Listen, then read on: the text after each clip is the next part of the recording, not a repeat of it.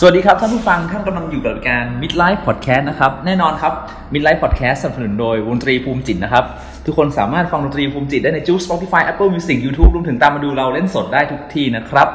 เหมือนเช่นเคยครับ Midlife Podcast มีแขกรับเชิญที่สุดยอดแห่งความน่าสนใจมา ให้ทุกคนฟังกันทุกสัปดาห์เสมอครับ แล้ววันนี้ก็เช่นกันครับเรามาอยู่กับนักธุรกิจดาวรุ่ง ฟุ้งแรง ซึ่งก็มีธุรกิจของตัวเองมาเป็น 10 ปีแล้วเนาะ สิบสองปีครับ 12 ปีครับ ตบมือต้อนรับพี่วิปแฮปเปนนิ่งครับ อยู่บ้านผมมือได้เย้ พี่วิปนี่ย้ายออฟฟิศมาอยู่ที่นี่นานหรือยังอะครับ เอ่อ เมื่ออาที่ก่อนเนะครับ วันก่อนเหรอที่ผมมาเปิดซิงค์ออฟฟิศใหม่ พุทธเป็นร็อกสตาร์คนแรกที่ ที่มาที่ เยือ นี่ใช่ไหมอ่าฮะทำไมถึงย้ายจาก RCA มาอยู่สุขุมวิทไกลๆอย่างเงี้ยพี่ จริงๆมันมันคือบ้านที่เดิมอะครับ อืม ก็มันก็จะถือว่าเราเดินทางแทบไม่ต้องเดินทางแล้วตอน ครั เช้า บ ตื่นบ้านตื่นนอนแล้วก็มาทำงานเลย อ่าฮะ แล้วก็เอ่อที่ย้ายเพราะว่ามันก็หลายเหตุผลครับ ก็คือ ครับ เรื่องความเหนื่อยด้วยอายุมากขึ้นขับรถก็จะเหนื่อยมากขึ้น อ๋อขับรถเข้าเมืองเดี๋ยวนี้รถติดชะมัดเลยอะ ใช่รู้สึกว่าทำไมต้องใช้เวลาเป็นวันละสองชั่วโมงไปไปกับการทำงานวะอะไร อ่าฮะอ่าฮะ แล้วก็จริงๆบ้านเรามันก็มีความแบบเจริญมากขึ้นนะดูเหมือนทางไกลนะแต่จริงๆมันคือมั เอน อแต่จริงๆมัน รถ มั ไฟ น ฟ้า เมือง ถึ มัน ง ครอบแล้วอะฮะ เอ่ออย่างอะไรนะซอยลาซานแบริ่งเริ่มมีความฮิปมากขึ้นมี อ่า คา ใช่ เฟ่อะไร ใช่ เงี้ย ใช่ เอออ อ๋อ แล้วก็ เอ่อบวกกับว่า มันรู้สึกว่ามันมันต้องแบบลงหลักปักฐานนิดนึงเพราะเราก็เช่าออฟฟิศอยู่มานานเลยนะ อ๋อ ก็เลยต้องต้องลงทุนแบบว่าสร้างเลยแล้วก็ให้มันเป็น ครับ ให้มันเป็นออฟฟิศจริง ๆ แล้วก็ทำ culture ทำไลฟ์สไตล์ของของออฟฟิศให้มันให้มันมีระบบระเบียบมากขึ้นอะไรอย่างเงี้ย อยู่ RCA มันไม่ค่อยเป็นระเบียบอะพี่ โอ้ มันสภาพแวดล้อมมันมีความยากครับ เพราะว่าตึกมันเก่า อ่าฮะ เออ ก็ทำความสะอาดบ่อยน้ำรั่วอะไรเงี้ย ฮะ รั่วแบบซ่อมไม่ได้ด้วยนะเดี๋ยวรั่วแบบรั่วจาก ก็ต้องปล่อย รั่วจากข้างในหรือข้างนอกก็ไม่ได้เข้าใจมันรั่ว อ่าฮะ เออ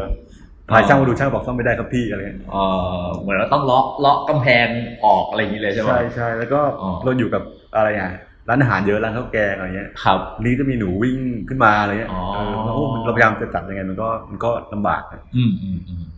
โอเค ได้ครับ เอ๊ะนี่ happening มีมากี่ปีแล้วพี่ เออสิบสองปีย่างสิบสามปีแล้วครับ โอ้สิบสามปี happening เริ่มขึ้นได้ยังไงครับ เออเริ่มจากว่า พี่เป็นคนชอบทำหนังสือครับคือ ครับ พี่พี่เคยเป็นบกแฮมเบอร์เกอร์ ครับผม ก็นี่คืออเดใช่ไหมครับ ครับ แล้วก็ทำอยู่สี่ห้าปีแล้วก็ ครับ ก็มีไอเดียว่าจะทำหนังสือตัวเองกับของตัวเองกับเพื่อน ครับ ๆก็เลยมาทำหนังสือชื่อว่า happening อืม ซึ่งเราชอบเรื่องศิลปะ ครับ เออก็เลยอยากทำสื่อที่เป็นพูดเรื่องศิลปะ อ๋อแล้วอย่างแฮมเบอร์เกอร์ไม่สามารถพูดอย่างที่พี่อยากพูดได้หรอกเพราะว่าในยุคที่พี่วิพทำแฮมเบอร์เกอร์ผมก็อ่านมันค่อนข้างเยอะ อืม บทสัมภาษณ์มันก็ดีแล้วก็ อืม มันมีความบันเทิงที่กลมกล่อมมากเลยอ่ะ มเออแฮมเบอร์เกอร์ถ้าเทียบกับแฮปปี้ก็จะมีความแมสกว่าประมาณหนึงนะเช่นเรา ครับ สามารถเอา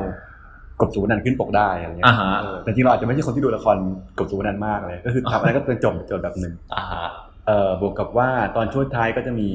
การปรับทาร์เก็ต ครับ แฮมเบอร์เกอร์ไปเป็นทางแฟชั่นบิวตี้มากขึ้นอะไร อื เงี้ย มอืม ซึ่งพี่ก็รู้สึกว่าเอ้ยเราทำไม่ไม่ถนัดว่ะเราไม่สามารถ อืมอืม ที่จะรู้ว่าแต่งหน้าแบบไหนดีอะไรเงี้ย อ๋อ ก็เลยพิจารณาตัวเองส่วนหนึ่งครับเออ อ่าฮะ น่าจะไม่เหมาะแหละแล้วก็ อืม เราก็พอโตขึ้นเราก็เลือกสิ่งที่เราชอบมากขึ้นนะฮะ อืม เออแล้วก็เลยเลือกเลือกวัฒนอาร์ตมากขึ้น ก็อยากทำสื่อที่เป็นเรื่องอาร์ต อืมอืมอืม ซึ่งก็ไม่ง่ายนักอะไรเลย ครับ อืม อันนี้ผมสอบถามนิดนึงพี่การจะเปิดหัวหนังสือแต่ละเล่ม เนี่ย มันต้องลงทุนลงแรงวางแผนยังไงบ้างพี่ อันนี้เราถามในบริบทของยุคนั้นนะ ยุคนั้น ยุคนั้น ยุคนั้นยุคนั้น เอ่อถ้าเป็นยุคนั้นเนี่ยถือว่าไม่ยากมากนะครับ เพราะว่า ง่ายเหรอครับ ง่าย อืม ดีทั่วามีเงินแล้วอะไรอ่ะสองสามแสนก็เปิดได้แล้ว ขนาดนั้นเลยเหรอพี่ ใช่แต่ว่ามันอาจจะเจ๊งเลยนะ เพราะว่าคุณอาจจะพิมพ์ได้แค่เล่มเดียวเลย อ๋อ คือเดียวสักสามแสนนี่พิมพ์ได้เล่มหนึ่งแล้ว ครับ แล้วก็เล่มต่อไปก็ต้องหา หาเงินมา หาเงินเช่นเงินจากการขายของเล่มแรกหรือโฆษณาเรื่อง ครั ต้ บ นทุนให้ทันอะไรเงี้ย อืมอืม แปลว่าถ้าจะเซฟเซฟก็จะมีเป็นล้าน อ่าฮะ ก็ ซึ่งตอนนั้นพี่วิวก็สบายมีอยู่สิบสิบห้าล้าน ไม่ถึง ก็ก็รวมกับเพื่อนๆนะครับ หลายๆคนก็ ครับ ก็พิมพ์ได้สักประมาณ มีมีเงินที่เพียงพอในการพิมพ์ประมาณสักหกเล่มอะไรเงี้ย อ๋อ แต่ก็ทำมาเรื่อยๆก็ก็ให้มันให้มันต่อเนื่องมาเรื่อยๆได้ ครับ ตอนนั้นวางโพสิชันของ happening คือช่วงผมอ่านจำได้ว่าอ่าน Happening แรกๆมันก็จะมีความคล้ายๆกับแฮมเบอร์เกอร์อยู่ประมาณหนึง อืมอืม ตอนนั้นจัดการเรื่องแบบ positioning ยังไงบางที ก็จริงๆเราวางว่าจะเป็นหนังสือเกี่ยวกับศิลปะนะคือ ครั เรา บ จะพูดเรื่องวรรณกรรมละครเวทีเอ่ออาร์ตแกลเลอรี่มากขึ้นกว่าก่อนสมัยแฮมเบอร์เกอร์ครับ อ่า แต่ว่าไอ้ด้วยความที่เราทำแฮมเบอร์เกอร์มาเนี่ยยุคยุคแฮมเบอร์เกอร์ยุคยุคก่อนที่จะเปลี่ยนเป็นบิวตี้เนี่ย ครับ มัก็คือก็มีความเป็นตัวพี่สูงอะแล้วก็ติดกับติดกับคอนเทนต์ ใช่ แบ ตอนนั้ บ น แนะนำอัลบั้มเพลง ตอนนั้นผ แนะ ม นำ เรียกเรียกต้องเรียกพี่วิบว่าพี่วิบแฮมเบอร์เกอร์เลยนะใช่ไหม แล้วก็มันก็เลยมีความแบบค่อยๆ แปลงมาฮะ อ่าฮะ เออค่อยๆปรับเข้าหาศิลปะมากขึ้น อืม มากขึ้นในช่วงแรกก็ยังงงๆนิดหน่อยเพราะว่า ครับ ยังใช้คอนเนคชันเพื่อนๆเหมือนเดิม อืม สัมภาษณ์ภูมิจิตสัมภาษณ์ อ่าฮะ พาพาเป็นคุณป้าอะไรเงี้ย ค ก็ รั ยั บ งคล้ายๆคล้ายๆแฮมเบอร์เกอร์ยุคแรกอยู่อะไรเงี้ย ครับพี่ ตอนช่วงหลังก็จะเห็นว่ามันก็ชัดมากขึ้น ช่วงแรกโมเดลมันเป็นฟรีแมกกาซีนใช่ไหมพี่ ใช่ใช่ ทำไมถึงตอนนั้นถึงเลือกใช้โมเดลนั้น เพราะว่าฟรีแมกกาซีนมันก็ยังทำเงินไม่ได้ไม่ใช่เหรอ ใช่ แต่ว่าช่วงนั้นเป็นช่วงที่ฟรีก๊อปปี้เป็นเทรนด์อยู่ฮะ อ่าฮะ เออคือเออจะได้ยินคนพูดเยอะว่า เอ้ยเรามาเปิดรีคอปี้กันเถอะอะไรเงี้ย เพราะเข้าใจว่าเข้าใจว่ามันน่าจะทำง่ายมั้งจน อ๋อ ยังมีข้อดีของรีคอปี้อยู่อะคือมันลง ครั ทุ บ นน้อย เพราะมันเล่นมันบางใช่ไหม อ๋อ เราคงไม่แจกถือเป็นตาร้อยหน้าอะไรเงี้ย อ่าฮะอ่าฮะ แล้วก็เอ่ออีกข้อหนึ่งคือว่ามันดูเหมือนจะขายสปอนเซอร์ง่าย อ๋อ เพราะสปอนเซอร์เขาจะอาจจะมองว่า ยอดพิมพ์เยอะ เออยอดพิมพ์เยอะแล้วก็เข้าถึงผู้อ่านได้โดยไม่ต้องเสียตังค์กูดังไม่ต้องเสียตังค์ซื้อก็หยิบไปเลย อืม แต่ว่าพอเราทำ happening เองเนี่ย ก็คนพบว่าขายสปอนเซอร์ไม่ง่ายแฮะอะไรเงี้ย อืมอืมอืม เพราะว่ามันเป็นหนังสือใหม่ครับ แล้วก็แถมพูดเรื่องศิลปะอีกอะไรเงี้ย อืมอืม ถ้าย้อนกลับไปสักสิบสองปีก่อนเนี่ย ครับ คำว่าอาร์ตมันยังไม่ดูไม่ไม่เทรนดี้เหมือนตอนนี้ไงมันคือแบบ อ่าฮะ พอสินกรุงเทพยังไม่ยังไม่เปิดเลยอะไรเนี่ยเออแล้วก็แบบแกลเลอรี่นี่ก็ยังเป็นแบบเดิมๆอยู่อะไรเงี้ย อ่าฮะ อาร์ตมาร์เก็ตไม่มี อ่าฮะ ไม่มีอะไรเงี้ย อ่าฮะ นั่นคือแบบคำว่าอาร์ตในยุคนั้นมันมีความแบบ ดูเป็นนิชนิชมากเลย อืม ไม่เหมือนตอนนี้ที่แบบทุกๆห้างจัดอาร์ตมาร์เก็ตอะไรก็ไม่รู้ ก็ขายยากฮะช่วงแรก ครับ แล้วมันมีช่วงเวลาที่แบบว่ายากๆไหมเช่นแบบว่าเงินหมุนไม่ทันอะไรเงี้ยพี่ มีเรื่อยๆฮะมีเรื่อยๆ มีเรื่อยๆเลยเหรอ เรื่อยๆเลยเหรอ ใช่พูดตรงๆตอนตอนนี้ก็ยังไม่ไม่ถือว่าสบายนักนะ อ๋อจริงเหรอครับ เออเป็นช่วงที่มีความมันมีโจทย์ที่ที่มาตามเวลาของมันนะยกตัวอย่างเช่น ช่วงแรกคือหนังสือยังเป็นยังไม่เป็นที่รู้จัก ครับ ใช่ไหมฮะก็มันต้องก็ต้องค่อยๆดิ้นรนให้ได้แบบหาสายป่านให้ได้อะไรเงี้ย อืมๆ แล้วก็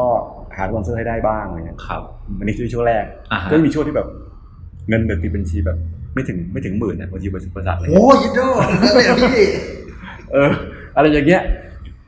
พนักงานสี่คนก็ที่ก็เรียกมาคุยกันตอนนี้พี่ลำบากแล้วว่าแล้วก็แบบต้อง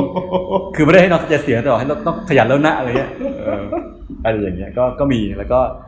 แต่มันก็ คือมันพอเรามีคนถามว่ารอดไปได้ยังไง ก็มักจะตอบว่าเหมือนกับทำบุญมาดีนะฮะ อ๋อฮะ เพราะมันจะมีงานบางอย่างเข้ามาเสมอเวลา เวลาที่มันจะจะถึงถึงหรือไม่ถึงหมื่นเนี่ยเช่นเช่นว่าเดี๋ยวพี่พี่พี่คนนี้ซึ่งเป็นคนที่เคยรู้จักกัน ก็เอางานใหญ่มาให้เป็นโปรเจกต์ทำหนังสือให้ราชการ อ๋อ อะไรเงี้ย แล้วก็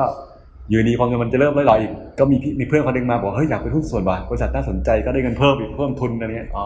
คือมันจะมีจังหวะอย่างเงี้ยอยู่เรื่อยๆครับ ครับ อืมโห แล้วก็ในช่วง4ี่ห้าปีหลัง ครับพี่ เงินเริ่มมันคงมากขึ้นแหละแต่ว่าปัญหา อ่าฮะ คือเรื่องการเหมือนสื่อทั่วไปคือมีการดิสลอฟอะ อ๋อ ต้องเปลี่ยนแปลงต้องต้องขยับตัวต้องทำอย่าง อืม ต้องทำอะไรใหม่ อืม ๆก็จะเป็นเรื่องดีมากกว่า อย่างตอนนี้แฮปปิ้งได้ทำอะไรใหม่ๆ บ้างในช่วงขวบปีที่ผ่านมาพี่ เออ ผมเห็น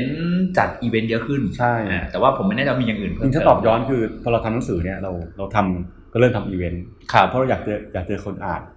อ๋อครับ ก็คือทำคอนเสิร์ตมันสมัยอยู่แฮมเบอร์เกอร์ก็เคยทำบ้าง ครับ ก็เลยลองจัดกันมาบ้างแล้วก็อีเวนต์ก็มีตั้งแต่มิวสิกเฟสติวัลเอ็ก ครับซิบิชัน ครับ เอ่อแล้วก็เอ่อเวิร์กช็อปอะไรเงี้ยฮะ อืม แล้วก็พอทำเนี่ยก็จะมีคนจ้างให้เราทำเวิร์กช็อปด้วยอะไรเงี้ยบางคนเห็นคนเห็นเราทำทำได้ อ๋อโอเค แล้ ฮะ วก็พอถึงสักประมาณปีที่ปีที่ห้าเนี่ย ครับ เราก็เปิดร้านชื่อ Happening Shop ครับ ครับผม มันเป็นร้านที่แบบเหมือนกับเราทำอีเวนต์แล้วก็มีคอนเนคชั่นของค่ายหนังค่ายเพลงที่ยักเขาอยากขายอัลบั้ม ครับ แบรนด์ของน้องๆที่อยากขายกระเป๋าที่เขาดีไซน์เอง ครับ เครื่องประดับที่เขาเคยมาออกงานอีเวนต์ของเราอะไรเงี้ อื ย ม แล้วก็เริ่มมีคอนเนคชั่นคนนี้เยอะก็เลยคิดว่า ถ้ามีร้านที่รวมความเป็นไอสิ่งของที่เป็น happening happening เนี่ย อืม ที่เราเคยเขียนแนะนำหนังสือที่เราชอบ ครับ แล้วร้านหนึ่งก็ดีเนาะ อ๋อ ก็เลยไปเปิดที่หอศิลป์แบบดีลกับหอศิลป์เขาก็ให้พื้นที่เราเนี่ย ครับ ก็เปิดมาแล้วก็ไอ้ร้านนี้เป็น happening shop กลายเป็นอะไรอ่ะ เป็นแลนด์มาร์คสำคัญของหอศิลป์ใช่ไหม เป็นขาขาของ happening ที่ค่อนข้างแข็งแรงนะ อ่าฮะ ในยามที่หนังสือขาไม่ค่อยแข็งแรงก็ร้าน ยังมีร้านขาย ก็อยู่ ได้ ก็ อ อยู่ ยู่ได้อะไรอย่างเงี้ย อ่า นี่ก็ร้านแล้วก็ ช่วงประมาณสักสองปีกว่าๆที่ผ่านมาเราทำเว็บนะเว็บชื่อ c o m i n g and claim com ครับ ซึ่งเว็บเนี่ยก็เป็นภาคต่อของ ร้านน่ะเหรอ ร้านกับหนังสือ อืม คือมันก็มีคอนเทนต์แล้วก็มีเป็นช็อปออนไลน์ด้วย ครับ แล้วก็เราค้นพบว่าก็เรียนรู้มาตามตามเวลาครับ คือเราพบว่า โอเคเราพูดเรื่องศิลปะเนี่ย มันมีความสนใจในเมืองไทยไม่เยอะมากนะ ครับ แต่ว่าเยอะขึ้นเรื่อยๆนะ แต่ว่าเวลาเราพูดเรื่องนี้ในต่างประเทศนะเช่นเราไปไต้หวันเราไปญี่ปุ่นสิงคโปร์อะไรเงี้ย มันคือเรื่องที่เป็นแมสนะ อืม แล้วก็เลยคิดว่าศิลปินไทยเนี่ยจริงๆมีคนเก่งๆเยอะนะ ครับ เออ อย่างเพลงภูมิจิตสมมติแบบว่าเอาไปให้คนอื่นฟังพี่ว่าเขาน่าเขาน่าจะตื่นเต้นเหมือนกันอะไรเงี้ย อ๋อ เออ คนในต่างประเทศนะ อ่าฮะ เออ เราคิดว่าถ้าเราทำเว็บเป็นเป็นภาษาสี่ภาษาไปเลยอะ ครับ เป็นไทยจีนอังกฤษญี่ปุ่นน่าจะดี อืม ก็เลยก็เลยทำเว็บสี่ภาษาเป็นความบ้าพลัง ทำเว็บภาษาเท่ากับหนังควบ ที่ สะพานควายสมัยก่อนเลย อะไรอย่างเงี้ยฮะก็เลยมีมีความเหนื่อยในในการทำหลายๆอย่างพร้อมๆกันอยู่ แต่ว่าก็สนุกดีแล้วมันก็มีความแบบคลอสกันได้บ้าง เช่นทำหนังสือเสร็จไปเปิดตัวที่ร้านแล้วจัดอีเวนต์ต่ออะไรเงี้ย ครับอืมโอเค พี่วิปเริ่มชอบศิลปะตั้งแต่เมื่อไหร่ครับ อืมน่าจะตั้งแต่เด็กๆแล้วฮะ เหมือนกับเป็นเด็กที่วาดรูปค่อนข้างเก่งอะไรเงี้ย อืม ติดติดบอร์ดอะไรเงี้ยได้ติด บอร์ด โรงเรียนไหนเหรอ อยู่อะไรวะ โอ้โหทำทำมือแบบว่า สาธิตประสานมิตรได้ติดบอร์ดประจำ อ่าฮะ เออก็ก็รู้สึกว่าตัวเองแบบมีหัวทางศิลปะมั้งแล้วก็เรื่องเรียนด้านสถาปัตย์อะไรเงี้ยฮะ ครับ พี่วิปเรียนสถาปัตย์ที่ไหนมา ที่จุฬาฮะ อ๋อครับ จริงๆเรียนสถาปัตย์เพราะว่าพ่ออาจารย์แนะแนวบอกว่าอ้าวหนูว่าดลูกเก่งและเก่งเลขน่าจะเรียนสถาปัตย์นะอะไร อ๋อด้วยด้วยคะแนนทางแบบว่าเชิงประจักษ์นะ แต่ไม่รู้ว่าสถาปัตย์ทำอะไรนะเห็นว่าเฮ้ยสมัยก่อนมีรายการสูโมทสำอาง ซูโม่อีกแล้วเหรอ เฉลียงอะไรเงี้ย ผมไปคุยกับหลาย ๆ คนนะครับเขาบอกว่าพวกเฉลียงกับซูโม่มันเป็นแบบเขาเรียกว่านะ เป็นจุดจุดที่แบบเป็นทำให้เขาอยากเรียนสถาปัตย์อะเยอะมาก พี่ก็เช่นกัน ครับ โดยที่ไม่รู้ว่าสถาปัตย์เรียนอะไรนะรู้แต่รู้แต่มีเฉลียงกับสูโม่ แล้วพอเขาไปเรียนแล้วเป็นไงบ้างพี่ เออเรียนหนักมากนะ ยังรักศิลปะเหมือนเดิมไหม ใช่มันแต่มันมันทำให้เราอยู่กับศิลปะใน ในบริบทของการออกแบบดีไซน์คือแต่มันก็จะเรียนเรื่องคอนเซป เรื่องเอ่อวิธีการทำจากภาพร่างให้เป็นของจริงอะไรเงี้ย ครับ อืมก็จะเป็นวิธีเอ่อพวกนี้มากกว่าที่เรียนรู้ แล้วก็เอ่อในแวดวงของเด็กสถาปัตย์อ่ะมันจะเป็นคนแบบดูหนังฟังเพลงเยอะครับ ครับ เออเพื่อนๆเราจะดูหนังแปลก อืม ๆบางคนเล่นดนตรีแปลกๆได้อะไรเงี้ย มีเพื่อนพี่เล่นอะไรวะกูดเจิ้ง กูเจอ อยู่ดีมันก็เอามาเล่นโชว์ในงานรับน้องอะ เฮ้ยจริงเห อะไร วะอะไรอย่างเงี้ย อ่าฮะ เอออีกคนหนึงเล่นเป่าฮาร์โมนิก้าแบบเซียนมากไปเรียนมาตอนไหนอะไรเงี้ย ครับ เออแล้วก็มีคนฟังเพลง คือแบบ มีคอยเฉพาะตัวฟังเพลงคันทรีอะไรเงี้ยมีคนฟังเพลงแบบพังอะไรเงี้ยคือไม่ได้ตามกระแสนิยมโดยสิ้นเชิงนะครับแล้วก็ได้เหมือนกับเปิดโลกไปด้วย อืมชีวิตในสถาปัตย์เป็นไงบ้างครับ นอกจากเรียนหนักกับเจอเพื่อนเพื่อนที่มีความเป็นส่วนตัวมาก เออมันเป็นอะไรอย่างสังคมที่มีความครีเอทีฟสูงฮะครีเอทีฟแบบ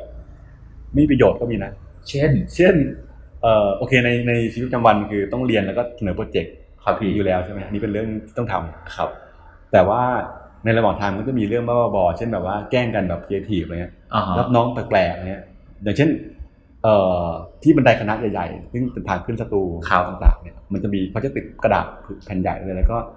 ให้ใครเขียนอะไรก็ได้อะเหมือนคนเหมือนคนมือบอลเขียนกันนะฮะ อ่าฮะ และสิ่งที่เขียนมันจะแบบบางทีมันจะแบบตลกมากอะไรเงี้ยเขียนแบบต่อกันรุ่นพี่มาแจวรุ่นน้องอะไรเงี้ย เออหรือแบบบางทีที่การแกล้งก็จะแบบโหดมากแต่แต่ว่าก็ถือว่าเออมึงกล้าทำอะไรเงี้ย อย่างเช่นแบบ มันเคยมีหนังเรื่องหนึ่งที่อะไรวะแฮร์ริสันฟอร์ดเล่นเป็นทนายที่โดน เอ่อโดนฟ้องอะไรเงี้ยครับแล้วก็รู้จิตชื่อพีซูบินเดอร์เซน อ่าฮะ มันเข้าโรงแล้ว ทุกคนก็ไปดูกันอะไรเงี้ย อืม แล้วมันจะมีคนที่แบบดูก่อนอ่ะ อันนี้ต้องสปอยนี่คือตอนจบมัน เอ่อมันเฉลยว่าเมียเมียของแฮร์ริสันฟอร์ดเป็นเป็นฆาตกร อ่าฮะ เออ วันแรกที่เข้าโรงมันก็มีคนเอาป้ายขนาดใหญ่ไปเขียนว่า เมียมันฆ่าแปะอยู่หน้าประตู คือคือมันสปอยให้ทุกคนไปเลยเลย อ๋อ คือมันแกล้งกันอย่างเงี้ยครับ แล้วก็จะมีอะไรเยอะมากครับ โอ้ยถ้าเป็นเดี๋ยวนี้ต้องแบบไปดูอเวนเจอร์ แล้วก็แปลว่าธานอสมันม่วง อะไรอย่างนั้น เออ เออเออหนุกดีนะ อืม แล้วพี่เริ่มอยาก เป็นทำวงการหนังสือเมื่อไหร่ อ๋อ จบไปเป็นสถาปัตย์เลยป่ะหรือว่า เป็น ไม่ สถาปัตย์ก่อน อ๋อ คือ ครับ จริง ๆ พี่อะชอบอ่านหนังสือตั้งแต่เด็กครับ ครับ คือเป็นเด็กที่อ่านหนังสือ เยอะอะ อืม แบบพ่อซื้อคือพ่อซื้อหนังสือแบบวรรณกรรมมาทิ้งไว้ที่บ้านแม่รับพวกสติสารอะไรเงี้ย ครับ อืม สตรีสาร อืมขวัญเลื่อนอะไรเงี้ย ครับ ก็อ่าน อืม ก็เลยอ่านเยอะครับ ครับ แล้วก็อยู่โรงเรียนก็อ่านท้องอยู่ในห้องสมุด อืม ไม่ไปเตะบอลอะไรเงี้ย อืม เดี๋ยวกินน้ำแป๊บหนึ่ง อ๋อได้ครับพี่ พี่ปิ๊บนี่แบบอยู่โรงเรียนแล้วแบบมีเพื่อนๆแกล้งอะไรอย่างนี้ป่ะครับ ไม่ช่อย อ๋อจริงเหรอครับเพราะว่าดูเป็นเด็กเรียนอะไรเงี้ย เด็กเรียนมันจะโดนแกล้งอะไรอย่างนี้ป่ะ มันก็จริงๆพี่ไม่ค่อยก็เรียนประมาณหนึ่งครับคือเรียนไม่ได้เก่งมากครับ อ้าวเหรอฮะ แต่แต่ว่ามีช่วง แต่ว่ามันกับที่บอกสอบเข้าจุฬาแล้วนี่ก็มีความแบบอาจารย์ตกใจนิดหนึ่งว่าเข้าได้ยังไงอันนี้ อ๋อแปลว่าอยู่นอกนอกสายตาอาจารย์ประมาณหนึ่ง ใช่ไม่ใช่ตัวเต็งมาก อ่าฮะ ในจริงๆแล้วพี่ เอ่อมีความลับที่ไม่ค่อยเล่าให้ใครฟังครับแต่เล่าให้ผู้ฟังแล้วกันคือ ได้ครับ แต่ถ้าเล่าให้ผมฟังทุกคนจะได้ฟังด้วยนะพี่มันจะไม่ล้ำนะ อันนี้ถือว่าให้ผู้ฟังคนเดียวคนอื่นก็ไม่ต้องฟังฟังปิดหูนะ โอเค ครับครับพี่ คือตอนอยู่ประมาณมสามมสี่มห้าพี่แอบชอบรุ่นพี่คนหนึ่งครับ ครับผม เออแล้วเขาเรียนเก่งมาก เออ ครับ แล้วก็เขาเข้าจุฬาได้ครับ อื เออ ม สอบเทียบด้วย อืม แล้วพี่ก็เลยคิดว่าต้องตามเขาให้ได้อะไรเงี้ย เฮ้ย เออ จริงเหรอ เออ ก็เลยพยายามอ่านหนังสือแบบอ่านแบบจริงจังที่สุดในชีวิตคืออ่านแล้วเอาข้อสอบเอ็นมาทำ ครับ ปีนี้เสร็จแล้วอ่านอีกรอบนึงแล้วเอามาทำอีกรอบอันนี้คือแบบโคตรวางแผนนะครับจนเข้าได้จนจนเข้าสถาปัตย์เป็นคณะที่เราเราอยากเข้าได้นะครับ พี่ พี่คนนั้นเขาเรียนสถาปัตย์ด้วยป่ะ มาเขาเรียนบัญชีครับ อืม แล้วพอเข้าจุฬาก็ไม่ได้เจอเขาเลยครับ อ๋อเหรอ เพราะว่าสถาปัตย์เรียนกันม ากหนักแบบ หนักแบบกูไม่ได้นอนเลย เออเอ้ยแต่ผมนึกภาพแบบพี่บิ๊บชอบสาวคนหนึ่งไม่ออกอะว่าต้องทำยังไงบ้างเหรอเพื่อจะจีบเขาหรือ ก็ไม่ค่อย ให้เาสนได้ใจ จีบหรอกครับ ก็แค่ก็ นั่ แค่ งมอง แอบแอบชอบแอบชอบอะไรเลย แอบชอบเหรอเอ้ยผมก็มีย่งนั้น เขาอาจจะรู้นิดหน่อยว่าเราอาจอาจจะฝากของมาให้ให้ มี เพื่อน ฝากขนมอะไรอย่างเงี้ยเหรอ อะไรเงี้ยนิดหน่อยแต่ว่ามัน โอ้ย มันเรื่องแบบ กิ๊ก ป๊อปปี้เลิฟนิดหน่อยฮะแล้วก็เออแต่มันก็เป็นแรงบันดาลใจที่ดีนะในการ อืม ในการทำให้เราแบบว่าผลักดันตัวเองได้อะไรเงี้ย อ๋อเฮ้ยโอ้โห แต่มันผลักดันพี่ไปได้ไกลมากเลยนะเนี่ย อืม ครับ เออ แต่พอเข้าไปเรียนแล้วมันก็เหมือนกับเหมือนกับเจอเขาเจอช็อกนิดหน่อยนะเพราะมันเหมือนกับเราเป็นเด็กท็อปที่พี่เข้าไปเจอ เหมือนกับมันโตเร็วไปนิดนึงอ่ะมันทำให้แบบ อ่า แล้วก็เออก็จะเรียนหนักมากอะไรเงี้ย อืม เรียนหนักกิจกิจกรรมเยอะรับรับรับน้องหนักอยู่แต่ในคณะอะไรเงี้ย ครับ อืมก็เลยมีความแบบค่อนข้างจะเปลี่ยนตัวเองไปเยอะอะไรเงี้ยในช่วงที่อยู่สถาปัตย์ อืมอืม แล้วก็ต้องทำอะไรแบบบ้าๆบอๆด้วยเพราะว่ามันเพื่อนๆมันบ้าๆบอๆกัน อะไรอย่างเงี้ย แล้วก็ต้องย้อนกลับมาคำถามเดิมว่า อ่า แล้วพี่บิ๊บเริ่มทำหนังสืออ อ ได้ยังไงครับ จริงๆพี่เป็นคนชอบอ่านหนังสืออยู่แล้วเนาะแล้วก็ ครับ เออเป็นคนหนึ่งถูกในห้องสมุดตั้งแต่ อืม เด็กๆครับตอนอยู่คณะก็เข้าชอบเข้าห้องสมุดอะไรเงี้ย ครับ ก็ซื้อหนังสือเองเป็นเด็กสถาปัตย์ที่ไม่ค่อยซื้อหนังสือบ้านหรือหนังสือดีไซน์แต่ซื้อหนังสือแบบ อ๋อ มิวสิกเอ็กเพลสอะไรพวกเนี้ย สีสันอะไรเงี้ย อ่าฮะ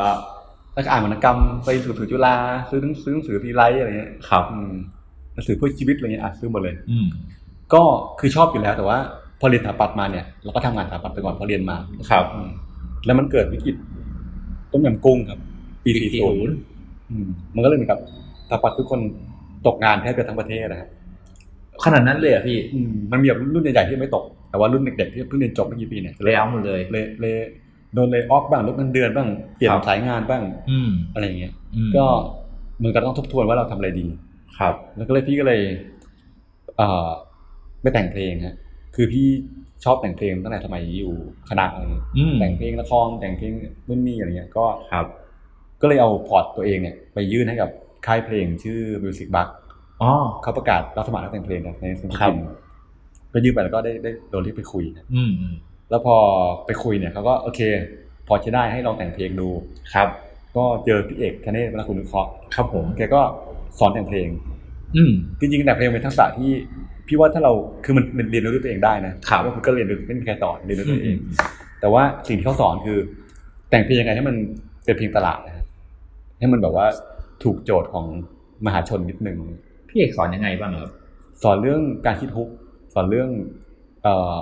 ฮุกคืออะไร อืม แล้วก็สอนเรื่องเอ่อเราต้องตั้ง mindset แบบไหน ให้กับ อืม การแต่งเพลงให้วงป๊อปล็อกสักวงหนึ่งอะไรเงี้ย ครับ อืมอย่างเช่นแบบ มันควรจะเป็นฮุกเนี่ยควรจะเป็นประโยคที่ร้องตามได้เลยนะโดยไม่ต้องคิดอะไรเลย อืม อืมอะไรอย่างเงี้ยหรือร้องในห้องน้ำได้อะไรเงี้ย อืม ประโยคที่ร้องด่าเพื่อนได้ร้อง อ่าฮะ ร้องเล่นๆได้เนี่ยที่นี่คือฮุกที่ที่ดี ครับ เป็นต้นครับ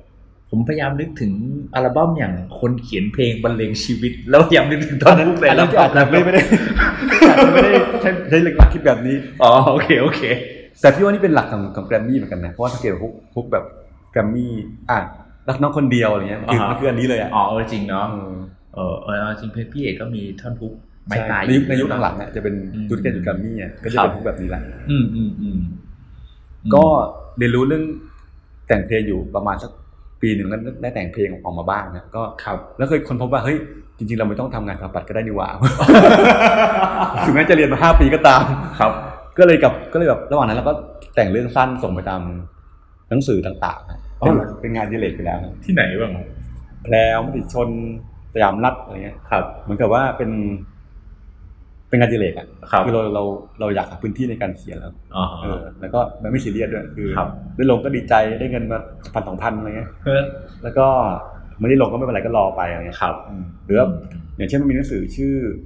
ช่อกาลเกตนะครับ ท่อกระเกต ที่แบบทุกคนจะต้องนักเขียนต้องต้องอยากลง เออเป็นเป้าหมายของการเขียนเลยว่า เออ ต้องเขียนเล่มสั้นลงเล่มนี้ให้ได้ ต้องผ่านคุณลุงสุชาติที่เป็นบกให้ได้อะไรเงี้ ค ย รับ พี่ก็เขียนไปส่งไปสี่ห้าเรื่องจนจนได้ลงผ่านไปประมาณสามปีถึงได้ลงอะไรเงี้ย โอ้ ซึ่งแบบก็เป็นแบบจุดที่เราดีใจอะไรเงี้ย อืม คือเราใช้เวลากับเรื่องสั้นแบบไม่ซีเรียสอย่างเงี้ย ครับ เรื่อยๆบรรจบกับการที่แต่งเพลง ครับ พอดีกันแล้วก็แล้วก็แล้วก็แล้วก็มีพอร์ตที่เป็นการเขียนอยู่พอสมควร ครับผม ก็เลยเริ่มหันงานมาทำงานด้านการเขียนจริงจังมากขึ้นครับ อืม ตอนแรกไปทำเว็บไซต์ก่อนโดยเอาพอร์ตพวกเนี้ยไปสมัครคอนเทนต์ไรเตอร์ ครับ สมัยก่อนคอนเทนต์ไรเตอร์คือคนเขียนในเว็บไซต์ อ่าฮะ เออไม่ใช่แบบตอนนี้คือก็จะเป็นอีกแบบหนึ่ง ครับ อันนั้นคือเว็บเป็นยุคแบบอะไรวะพันทิปเออ ม หรือว่ามีเว็บต่างๆชื่อจอแจ .com ครับ อะไรพวกเนี้ย โอ้ยจอแจ๊ดอกคอมนี่มัน สมัยผมมัธยมเลยนะเนี่ย เออนั่นแหละ เออฮะ พี่ไปพี่ไปสมัครบริษัทเนี้ยที่ทำจอแจเนี่ยฮะ ครับ เขาก็รับเว้ย อ๋อ ได้เป็นคอนเทนต์ไรเตอร์ อ่าฮะ ก็เขียนให้เว็บไซต์ชื่อ icast.com นี่เป็นเรื่องบันเทิง ครับ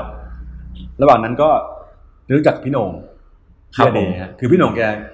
เป็นช่วงที่แกเริ่มเริ่มระดมทุนทำอเดย์พอดี ครับ แล้วพี่ก็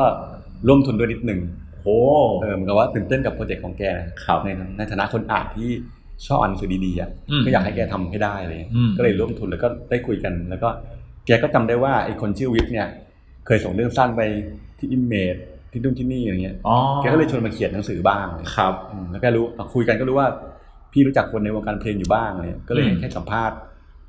สัมภาษณ์นักร้องลงอเดย์อะไรเงี้ย ครับ จำได้ว่าคนแรกที่สัมภาษณ์คือน้องจักรชวิน จักรชวิน อืม อ๋อ จักแต่มันอยู่นะ เอ อครับ แล้วก็ เอ่อนั่นแหละก็เริ่มมีคอนเนคชั่นกับอเดมาเรื่อยๆฮะจน ครับ จนมาถึงจุดเปลี่ยนที่พี่หน่องแกก็จะเปิดแฮมเบอร์เกอร์ ครับผม อืมแกก็เริ่มมองหาทีมงาน แล้วแกก็นึกถึงนึกถึงพี่ว่าเออมาคุยกันหน่อยไหมอะไรเงี้ย ครับ ตอนแรกตอนนั้นพี่อยู่ไปอยู่แกัมมี่นะฮะเป็นเว็บไซต์ EO Today Yo Today อ๋อ เดี๋ยวกันนะ สัปดาห์ก่อน หลายหลายตอนก่อนผมคุยกับพี่คนหนึ่งเขาเคยทำ Yo- Yo Today เหมือนกัน ชื่อพี่แอน ที่ตอนนี้อยู่หอพระธาตุ อ๋อโอเคพี่รู้จักพี่แอน อ่าอ่าอ่า พี่แอนเก่งมาก ใช่ ผมก็แบบอ้าว พี่แอนเคยอยู่ Yo Today เหรอ เออ Yo Today ผมก็เมื่อก่อนจำได้ว่ากลับบ้านมาต้องเปิดเว็บ มันดีมากเลยเนาะ ดีโคตรดีเลย มันมีมันเป็นสารบัญของน้องๆไทยเลยอะ ในยุคนั้นเลยนะครับ แล้วก็แบบ เสียดาย ตอนแรกผมคิดว่าจะมีแค่แกรมมี่ปรากฏว่าเขียนหลากหลาย ใช่ใช่ มากเลยผมแบบตื่นเต้นมากตอนนั้น ใช่เสียดายที่เขาเลิกไปเนาะ อ๋อครับ เหมันก็สมัยมีช่วงหนึ่งที่เราหาข้อมูลอ่ะเรา ก็หาในยู ต้องหายสื่อเดช ทีนี้เป็นวิกิ พีเดีย นั่นเหรอครับ อืม อืม ก็ทำยูทูบเดย์อยู่อยู่ช่วงนั้นนะฮะแล้วก็รู้สึกว่าพอพี่โหน่งมาชวนก็แหมยูทูบเดย์ก็ดีอยู่แล้วนะ อยู่แกรมมี่นะ เออ แต่ก็ไปคุยกับแกจำได้ว่า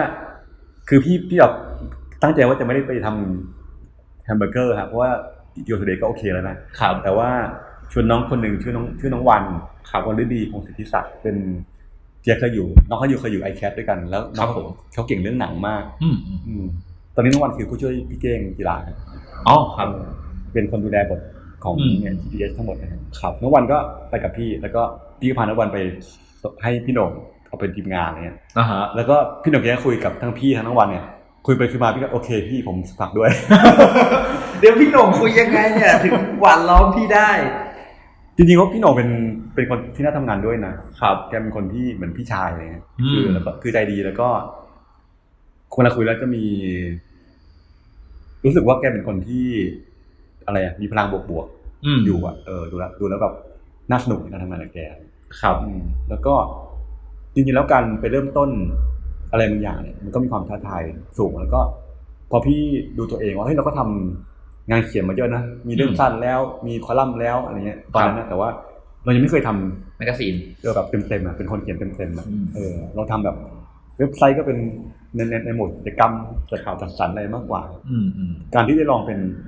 คนทำหนังสือที่เราชอบมาตลอดชีวิตอะเราอ่านถือมาตั้งแต่เด็กเนี่ย ครับ สักครั้งหนึ่งก็น่าจะไม่เสียหายอะไร ได้รู้ว่าเหมือนพี่เคยเป็นนักแต่งเพลงแล้วรู้สึกว่าปรากฏว่าไม่ชอบมากเลยแต่ว่า เอ้เหรอ เออแต่ว่าพอเป็นคนทำหนังสือเนี่ยอยากรู้ว่ามันจะชอบหรือเปล่า อ๋อ ก็เลยมาลองทำกับพี่โหน่ง ครับ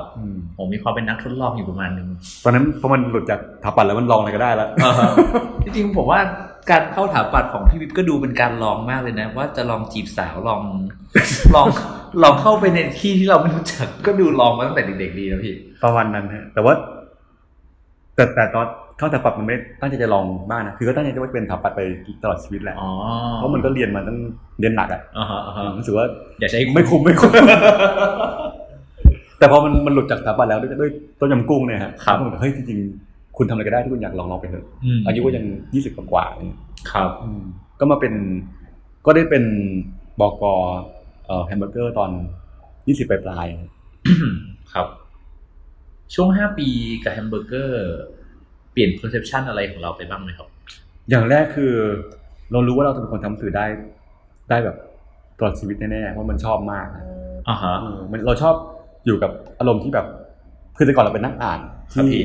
ที่ซื้อหนังสือมาแล้วรูปคำอ่านมันด้วยความชื่นชม อันนี้คือหนังสือที่เราทำเองเว้ ยอะไรเงี้ยแล้วแบบมันอารมณ์มันแบบทวี ชื่นชม คู กว่าเดิ ณ มอีก ขึ้นอีกแล้วเออเจออะไรผิดก็แบบ โอ้นี่พิมพ์ผิดอะไรเงี้ย มีความเจ็บปวดแบบสะใจ อะไรเงี้ยแล้วอย่างขั้นตอนการเขียนการดีลกับนักเขียนที่เราชอบชวนมาชวนมาลงในพื้นที่ของเราอะไรเงี้ยมันมัน ครับ แฮปปี้มากนะแล้วก็ เออมันคือมันก็เป็นงานหนักนะอดหลับอดนอนอะไรเงี้ย ครับพี่ ตอนนั้นเป็นรายปากคือรายสิบห้าวัน โอ้โคุณเนี่ย เออคือแบบ อืม นอนออฟฟิศบางทีนอนกับพื้น เหมือนตอนเรียนด้วยอะไรเงี้ยแต่ว่ามันมันมันเราอยู่กับมันได้ฮะ อ่าฮะ แล้วก็ได้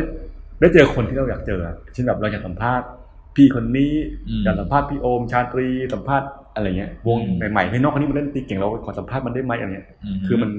มันมีความเป็นแบบ เอออยากได้เล่าเรื่องสิ่งที่เราสิ่งเรื่องที่เราอยากเล่าอ่ะ ครับ อยากแนะนำวงนี้ อืม อยากอยากให้คนรู้จักสิ่งนี้อะไรเงี้ย ครับ เออมันรู้สึกเหมือนเป็นประโยชน์อะ อืม กับสิ่งที่เราชอบด้วยกับสิ่งที่กับสังคมด้วยอะไรเงี้ย ครับ ก็เลยรู้สึกว่านี่คืออย่างแรกที่เราที่เราปักหลักว่าเฮ้ยเราชอบทำสิ่งนี้ชอบเป็นสื่อสื่อบันเทิงสื่อศิลปะ ครับ แล้วก็ มันก็ได้ใช้สิ่งที่เรียนมาอยู่บ้างนะเช่นเรื่องการดีไซน์การออกแบบคอนเทนต์ อ๋อ แต่เป็นการคิดแบบระดับคอนเทนต์แทนคิดคอลัมน์อะไรเงี้ย ครับ เออซึ่งเป็นหลักการคิดแบบใช้คอนเซปต์เหมือนกัน อืม แล้วก็เออพี่ว่าสังคมคนทำหนังสือเป็นสังคมที่ที่โอเคนะมีความเป็นพี่เป็นน้องสูง อ่าฮะ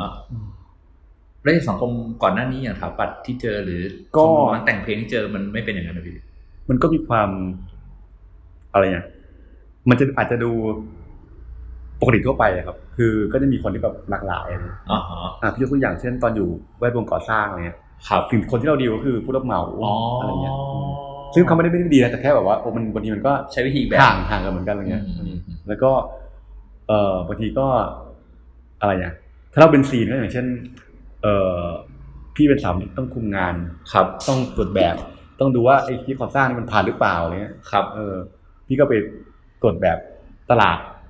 ตลาด รูปงานก่อสร้างตลาดที่อังสิต อ่าฮะ อะไรเงี้ยแล้วก็ก็ดูว่าแผงผักที่เขาทำเนี่ย มันระบายน้ำได้จริงเปล่าก็เอาน้ำฉีด ทดสอบอะไรเงี้ยระหว่างที่ฉีดอยู่แล้วหมอที่ที่เป็นแบบแนวลูกทุ่งลูกทุ่งหน่อยก็มายืนข้างๆแล้วบอกว่าโอ้ยวันนี้ร้อนจังนะอยากพาสถาปนิกไปอาบน้ำจังเลย เฮ้ย คือแบบ ติดปนกันอย่างนี้เลยอะแบบลูกทุ่งลูกทุ่งนะพาแบบแบบน้ำเลยโอ้โหเครียดเลยอะคือมันเป็นสิ่งที่เราแบบไม่คุ้นเคยอะไรเงี้ย เออ เออ เออ เราไม่ได้แบบคนเที่ยวแล้วก็แบบไม่รู้ว่าเขาจะติดถือบอกกับแบบจะตึ้งหน้าอย่างนี้ เอออะไรเงี้ยอะไรอย่างเงี้ย โอ้พี่วิวเป็นเด็กดีนี่นะ อะไรอย่างเงี้ย ซึ่งมันก็มันก็เป็นเป็นโลกที่ที่เราไม่ ไม่คุ้น เออแต่พอมันในโลกหนังสือเนี่ยมันแบบคนที่แบบมันเป็นคนอ่านหนังสือ คนที่แบบ อืม ชอบเขียนชอบอ่าน คุยเรื่องหนังเรื่องเพลงเรื่องเออหนังสือกันง่ายๆอะไรอย่างเงี้ย ครับ มันคอเดียวกัน อืมโอเคเมื่อกี้พี่วิบบอกว่าพี่วิบไม่ชอบการเขียนเพลง อ๋อ ทำไมอ่ะ อืม เพราะว่าเขียนแล้วแบบมันไม่ค่อยได้ไปอยู่ในอัลบั้มหรือเปล่า เออจริงๆในรุ่นเดียวกับเดียวกับพี่ที่ที่เข้าไปสิบักอะที่ว่าพี่ค่อนข้างจะได้ลงอัลบั้มเยอะนะ อ้าวเหรอครับ เออแต่ว่าเอ่อที่มันเป็นความลำบากคือว่า โจทย์ในการเขียนเพลงที่อยู่ในค่าย มักจะเป็นโจทย์เดิมๆอะ อ๋อ มันไม่เหมือนพุทธแต่งเพลงให้ตัวเองใช่ไหมก็คือ ครับ เราพุทธจะบอกสิ่งที่ตัวเองอยากอยากบอก เล่าอ่ะฮะ แต่ว่านี่คือแบบ เราต้องจินตนาการเราเป็นนักร้องคนนี้ ซึ่งซึ่งนักร้องคนนี้ก็ไม่ใช่ตัวมันด้วยนะแต่ว่าครับเป็นเป็นภาพที่เขาปั้นมาแล้วว่าเป็นอย่างนี้ เป็นผู้ อ่าฮะ นำวัยรุ่นใส่แว่นกันแดดอะไรเงี้ย อืมอืม เออต้องพูดเรื่องแบบ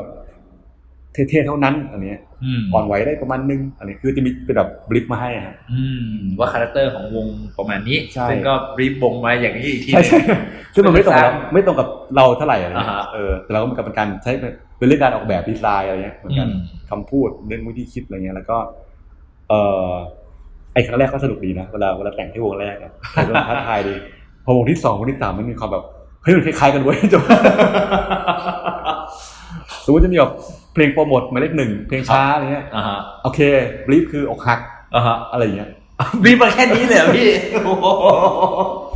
บีบอย่างน้อยอ่ะ อะไรอย่างเงี้ย คือเป็นตอนนี้ประมาณสามทีอะที่เป็นบีฟอย่างนี้เนี่ย ครับ แล้วเฮ้ยกูกูจะแต่งไปได้ยังกี่ปีวะ อ่าฮะ อะไรอย่างเงี้ยครับก็ แล้วก็บวกกับว่า เออมันจะมีเรื่องไลฟ์สไตล์ที่เราไม่ค่อยชินด้วยอะเพราะว่า ครับ นักแต่งเพลงก็จะมีความแบบใช้ชีวิตกลางคืนเยอะนะครับ อืม เช่นแบบพอเข้างานตอนสี่โมงเย็น อ้าว อะไรอย่างเงี้ยเพื่อจะประชุมเพลงกัน อ๋อ แปลว่าคุณคุณประชุมเสร็จ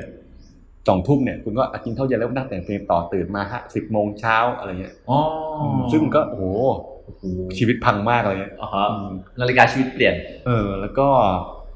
รายได้ก็น้อยฮะ ครับ ตอนนั้นคือนักดนตรีได้เงินจาก ได้เงินจากค่าเปอร์เซ็นต์ ครับ ค่าเขียนนิดนึง อืม แล้วก็ค่าเปอร์เซ็นต์จากจากการขายเทปนั่นเป็นเทปนะครับ อืมซึ่งบางทีมันรอนานมาก อ๋อ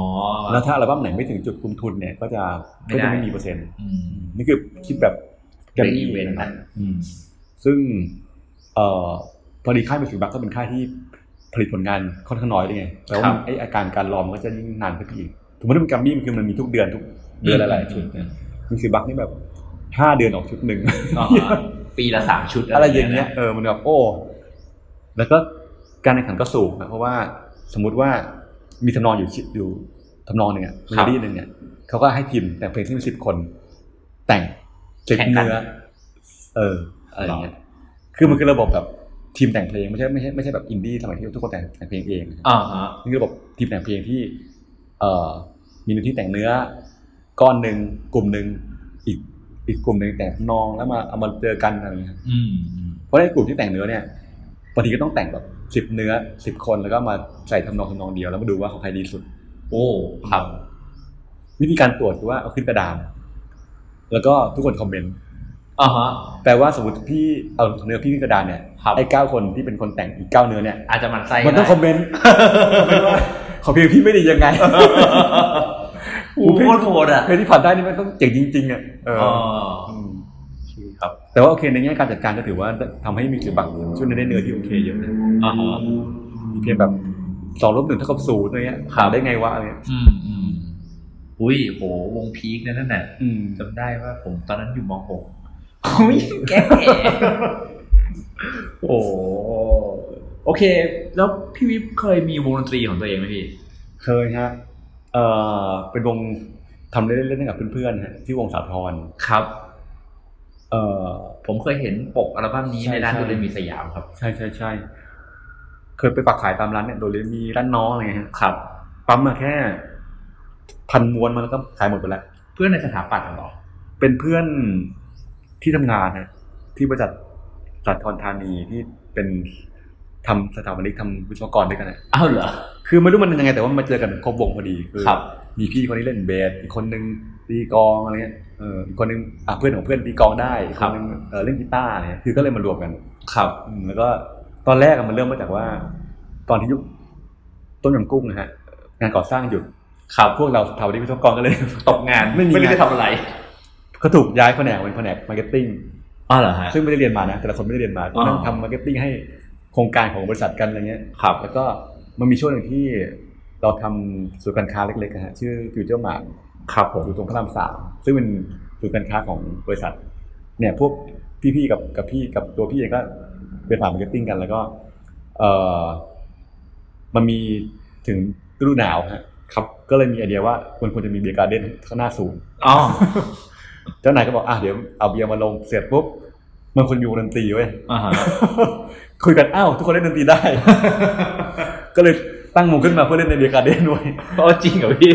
แล้วก็ซ้อมดนตรีกัน ครับ แต่ช่วงนั้นแฮปปี้มากเพราะว่ามาออฟฟิศแล้วมาซ้อมดนตรี อ๋อ โอ้โหสุดยอดของแฮปปี้เลยฮะ ครับ บริษัทออกทุนให้ในการไปเช่าห้องซ้อมเล่นดนตรีกัน เฮ้ย ตอนนั้นซ้อมเพลงอะไรกันบ้างอะครับ เพลงที่ทุกคนอยากเล่นนะฮะครับมีพี่คนที่ชอบอีเกิลก็เอาเพลงอีเกิลมาเลย อ่าฮะ คนชอบคาราบาวก็มาคาราบาวด้วย คือเล่นแบบมั่วมากแต่ว่าสนุกดี พี่วิบเล่นอะไรอะครับ พี่เล่นคีย์บอร์ดฮะ อ๋อ แล้วอัลบั้มนั้นล่ะ คือพอมันทำเบียร์การ์เด้นมาพักสักพักเนี่ยก็เริ่มแบบอ้าวไม่เริ่มสนุกแล้วเริ่ม อืม แล้วพี่มีเพลงที่แต่งเองเก็บอยู่แล้วไงฮะ อ๋อ ก็เลยเอาให้พี่ๆเนี่ยมา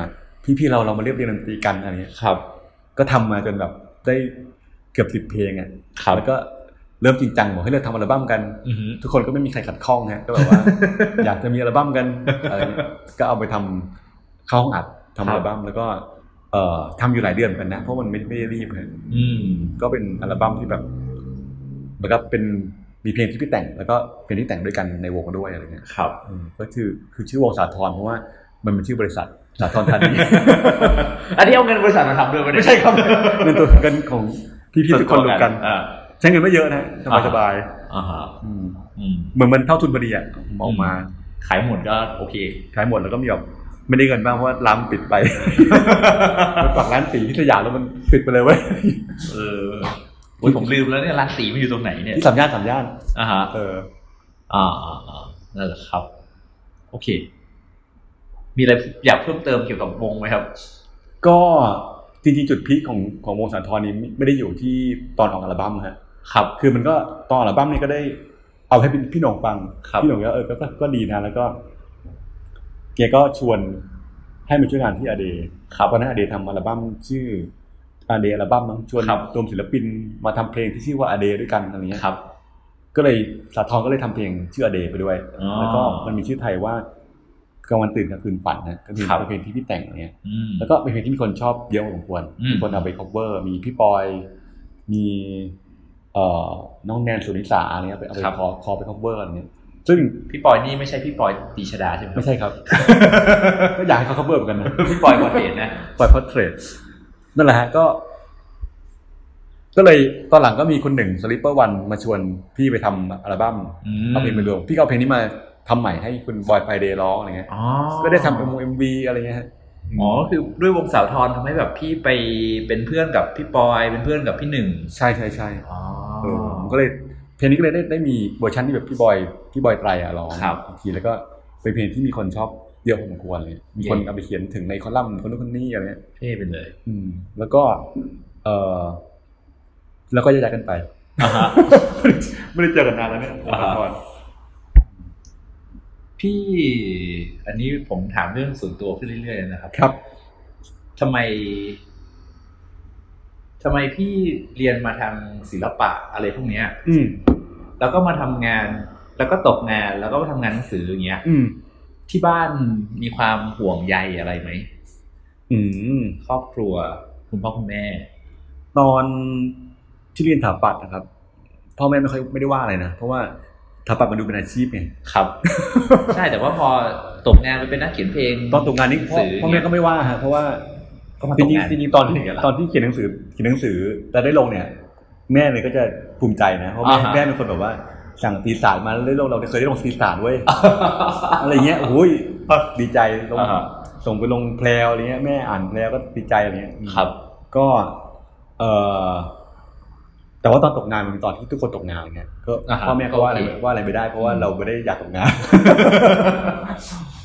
แล้วก็ก็บอกแม่ว่าเดี๋ยวจะขอลองไปแต่งเพลงละกัน อ่าฮะ อย่างเงี้ยขอลองดูสักปีสองปีอะไรเงี้ย ครับ เออแม่พ่อแม่ก็โอเค อืม แล้วเราก็รออยู่ปีหนึ่งจริงๆ แล้วก็เลิก แล้วพอมาเป็นคนทำหนังสือก็ด้วยเป็นตำแหน่งที่แบบได้เป็นบกอะไรเงี้ยก็ดู ครับ ก็ดู มันคง เป็นหลักเป็นฐานประมาณหนึ่งอะไรเงี้ยก็ทำมาเรื่อย อืม ๆแล้วก็ ต้องเปิดธุรกิจของตัวเองเนี่ย อันนี้ก็ เออ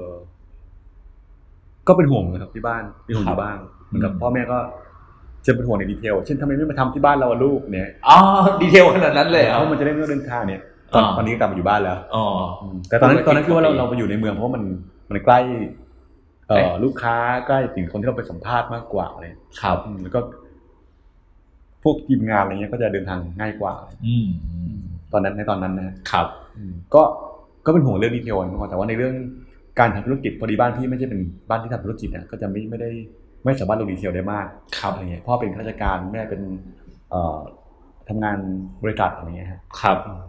ก็ก็จะดูอยู่ห่างๆมากกว่า อืมอืมโอเคทำไมถึงตัดสินใจแต่งงาน เฮ้ย เออมันก็ถึงวัยแล้วมั้ง พี่พี่ก็แต่งงานช้าแล้วนะ พี่ว่าพี่แต่งงานตอนสี่สิบเลยอะฮะ อ้าวเหรอ เออสามเก้าสี่สิบอย่างเงี้ยนะ งานชาวไร่อย่างนั้นนะนะ เออชาวสวนชาวสวน ชาวสวนชาวสวน คือพี่พี่พี่คบกับแฟนประมาณสองปีฮะซึ่งก็อายุไม่น้อยทั้งคู่แหละ อ่าฮะ พี่มีแฟนตอนสามแปดอะไรเงี้ย ครับ แฟนพี่ก็ เออตอนนั้นก็ทำเออผู้สามสิบกลางๆแล้วอะไรเงี้ย ครับ ก็ พอเริ่มคบกันเนี่ยมันคบแบบผู้ใหญ่นะก็มี อืม ก็มีความแบบว่าเดี๋ยวก็เริ่มคุยกันเรื่องอนาคตแล้วว่าจะอยู่ ยังไง ยังไงอะไรเงี้ย อ๋อฮะ พอเนี่ยพอคิดลงคิดว่าลงตัวจังหวะได้ก็ก็แต่งงานเลย อืม อืม ก็จริงๆไม่ใช่เรื่องที่คิดยากมากนะเพราะมันเป็นจังหวะที่ที่ที่ไม่ควรจะร อนาน อายุขนาดนี้แล้วอะไรอย่างเงี้ย เอออย่างพุทธแต่งงานตอนอายุ สามสิบหกครับ ก็กำลังดีนะ ก็ อืม ก็โอเคมั้ง อืม อืม แล้วแล้วแล้วจริงๆแล้วผมก็เลยสงสัยว่า หลังจากที่พี่วิปจีบสาวคนแรกตอนสมัยมัธยม เนี่ยกับการจีบสาวสมัยแบบอายุมากๆมันต่างกันเยอะไหมอ่ะ โอ้จริงๆต้องต้องเล่าย้อนว่าตอนมัธยมนี้ไม่ถึงกับจีบนะแค่บอกปั๊บปี้เลิฟคือแอบรักเอาแอบเอาของไปให้อะไรเงี้ยมันแทบไม่ได้จีบอะ ดูพี่เป็นสายขี้เขินอ่ะยังไงก็ไม่จีบอยู่แล้ว เอ อ่ะ อ มันก็เลยแบบว่าเป็นเป็นเรื่องแบบ ความรักครั้งแรกในความทรงจำอะไรไปไป แล้วก็ผ่านไปโตขึ้นเจอโลกความจริงอะไรไป แล้วก็แต่กับ เอ่อกับพี่หยกที่เป็นภรรยาคนปัจจุบันเนี่ย มันจะเป็น เราก็เคยจีบสาวมาประมาณหนึ่งนะครับ หลาย ๆ คนแล้วก็ไปเขาไม่ชอบเราบ้างเราไม่ชอบเขาบ้างอะไรเงี้ยนะ อื ไม่ลงตัวครับ ครับ เรื่องของเรื่องคือมันไม่ค่อยลงตัว อืมอืมอืม จังหวะไม่ได้บ้างหรือความชอบไม่ตรงกันอะไรเงี้ยแต่ว่าของพี่หยกเนี่ยคือมันเป็นจังหวะที่ที่มันลงตัวง่ายมากคือเวลาคนมันลงตัวมันก็คือจะก็จะเข้าใจกันได้ง่ายนะเรื่องที่ชอบเรื่องที่คุยกันก็จะก็จะถูกคออะไรเงี้ย อ๋อ อืมแล้วก็เอ่อกิจกรรมที่ทำด้วยกันอะไรเงี้ยเออดูหนังก็จะมีเรื่องคุยกันแบบมีแอดดิทูดที่ใกล้เคียงกันอะไรเงี้ย ครับ อืมมันก็เลยแบบ พอมันรู้ว่าอันนี่คือลงล็อกแล้วเนี่ยมันก็มันก็ไม่ค่อยคิดมากแล้วเรา เราคิดว่าเราเดินหน้าได้เลยอ่ะ อืมอืมครับหลังจากแต่งงานแล้วแบบอย่างผมนี้แต่งงานแล้วแบบมันเหมือนมีความหมายบางอย่างในชีวิตมันเปลี่ยนไปพี่ ม ของพี่มันเปลี่ยนไปเยอะนะ ก็พอสมควรนะ อะไรบ้าง จริงๆพี่ว่าขอพี่หยกอาจจะเป็นเยอะกว่าพี่ อ๋อฮะ เพราะว่าพี่หยกเข้ามาช่วยงานที่แฮปปิ้งเลยเอาเต็มตัวเลย ครับ ของพี่คือทำแฮปปิ้งอยู่แล้ว อ๋อฮะ แล้วหยกก็คือมา เปลี่ยนอาชีพ แต่ก่อนทำโรงเรียน อ่าฮะ ชื่อโรงเรียนทอสีเป็นแนวเป็นแนวโรงเรียนแนววิถีพุทธอะไรอย่างเงี้ยฮะ เดี๋ยวก่อนนะพี่หยกเป็นเจ้าของโรงเรียนเหรอ ไม่ใช่ไม่ใช่เป็นเป็นลูกจ้างฮะ อ๋อเอาเป็นครู ทำทำทำสื่อสารองค์กร ครับ คือเป็นคนที่ดูแลเรื่อง Facebook เรื่องแมกกาซีนให้กับโรงเรียนอะไรเงี้ย ครับผม เรื่องเรื่องเรื่องสื่อทั้งหลาย อืม ก็คือเป็นงานที่มีคุณค่านะ อืม ก็มาช่วยงาน happening ซึ่งอาจจะดูบันเทิงบันเทิงหน่อย ก็ ครับ แกก็เปลี่ยนเยอะฮะแล้วก็ด้วยความที่น้องนึกภาพ สังคมในโรงเรียนเป็นครูวิถีพุทธด้วยนะครับ เอ่อกับสังคม happening ที่เป็นแบบอาร์ตอาร์ตติ๊ดติ๊ดอะไรเงี้ย อ่าฮะ มีความอิเด็กเขขะบ้างอะไรเงี้ย อ่าฮะ เออก็จะมีความเปลี่ยนสังคมประมาณหนึ่งอะไรเงี้ย อันนี้ก็ต้องให้เครดิตพี่หยกว่าเขาเขาก็เขาก็น่าจะเปลี่ยนเยอะกว่าพี่ เขาไม่ได้ลำบากใจใช่ไหม ก็ มันก็มีความเอาว่ามีความเปลี่ยนแปลงแล้วกัน อืมอืม การปรับตัวสูงนะครับ อืม ในการปรับตัวเนี่ย มันก็มีความทั้งสนุกแล้วก็ทั้งทั้งทั้งลำบากอยู่บ้างอะไรอย่างเงี้ย อืม อย่างหนึ่งก็คือเรื่องการจัดระบบระเบียบถ้าจะออฟฟิศอะไรอย่างเงี้ย ครับ คือเอ่อพี่โยเขามาดูที่ร้าน